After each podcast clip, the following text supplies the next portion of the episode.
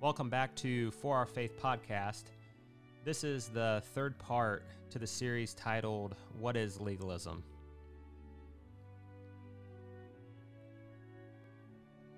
In the first two series, we took a look at a number of scriptures that clearly paint a picture of what legalism is, and we drew a number of compa- comparisons to the church today. Today, we will continue to consider what legalism is and also, again, to make some practical application. To begin, let's look at Matthew chapter 15, verses 1 through 9, where it says, Then came to Jesus scribes and Pharisees, which were of Jerusalem, saying, Why do thy disciples transgress the tradition of the elders?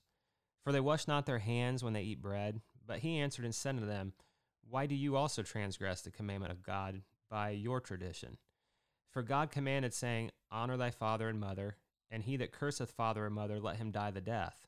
But ye say, Whosoever shall say to his father or his mother, It is a gift, by whatsoever thou mightest be profited by me, and honor not his father or his mother, he shall be free. Thus have ye made the commandment of God of none effect by your tradition.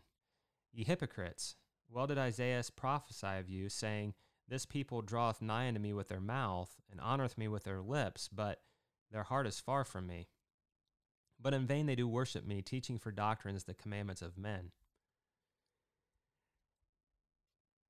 The Pharisees made the word of God of none effect by their tradition. And another biblical description of legalism is that it tends to make doctrines or rules or traditions that actually go beyond the scope of what Scripture says. However good intention this may be, it it ultimately hinders the gospel and actually keeps people from entering the kingdom of heaven. Here again, we see the mentality of Satan surfacing when he said, Did God really say that? Today, many uh, churches, they're changing the word of God to say something it doesn't say, and thereby they're making it of none effect. And we see this happen when churches allow uh, remarriage or when Christians support war efforts or when churches make teachings of modesty or the head covering or greeting with a kiss just an unnecessary cultural issue. This is teaching for doctrines, the commandments of men, and it makes the word of God of no effect. In Matthew 23, this is perhaps the most revealing chapter in the whole New Testament regarding what is legalism. There are so many applications if one would take the time and meditate upon this chapter we'll briefly just cover a number of points from this Matthew chapter 23. In verse 3, we learn that legalists or Pharisees are people who say and do not. In verse 4, we read that they add extra biblical rules and expectations. In the same verse, we also realize that they don't keep their own extra rules or expectations. In verse 5, what they do, they do to be seen of men. They also overemphasize external things like sizes or styles of clothing. We read in verses 6 and 7 that they like attention, they like authority, they like honor, they like prestige, they like to be in the center of attention. And instead of drawing men into the kingdom of God, they actually keep people from the kingdom of heaven. Jesus says in verses 13, 14, 15, verse 23, 25, 27, 28, and 29, he calls them hypocrites. In verse 14, we read that they devour widows' houses but make long prayer. Certainly, that is hypocritical. In verse 15, we read that they are missionaries or evangelists whose their fruit or their converts are children of hell. Jesus calls them blind in verses 16, 17, 19, 24, and 26. He also calls them fools in verses 17 and 19. In verses 16 through 22, we realize that they have a very poor value system and lack of true spiritual worth.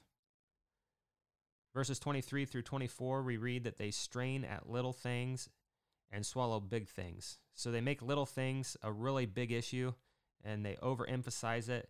Again, it, it's part of a, a broken value system while they at the same time then allow for big things. They just don't even pay any attention to that. Big, serious, sinful things they just overlook. In verses 25 through 28, we read that they appear to be righteous, they appear to be clean, they appear to be alive, but inwardly they are full of sin and dead men's bones. verses 29 through 35, we read that they, they praise the persecuted prophets of old while they themselves persecute the prophets of today. As we study what legalism is, we begin to see more than just a definition.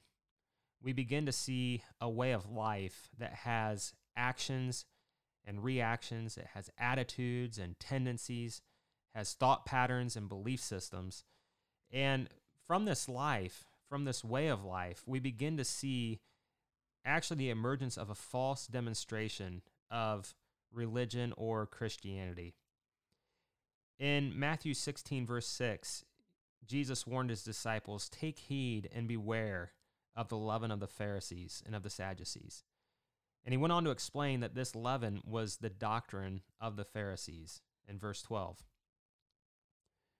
So, going back to part one of this series, by introducing the word legalism into a conversation involving practical application and obedience, we realize that this can be a tactic from the devil. If the devil can get people to think that obedience is legalism, then he's won a huge victory. Obedience is not legalism.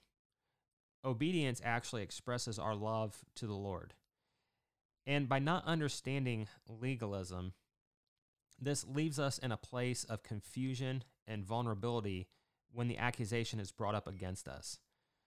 However, when we understand what legalism and Pharisaism is, then we can rightly discern if their accusation is actually true or if it's false or if it's even relevant to the conversation that we're having.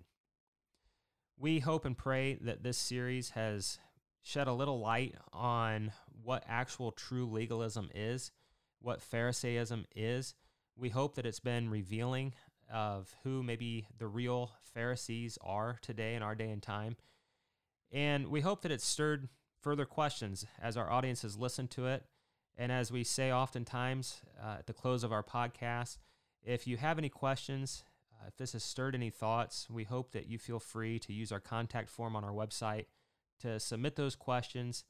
Uh, we welcome them and we appreciate you as our audience. And we, again, we hope and pray that this can be a blessing to you.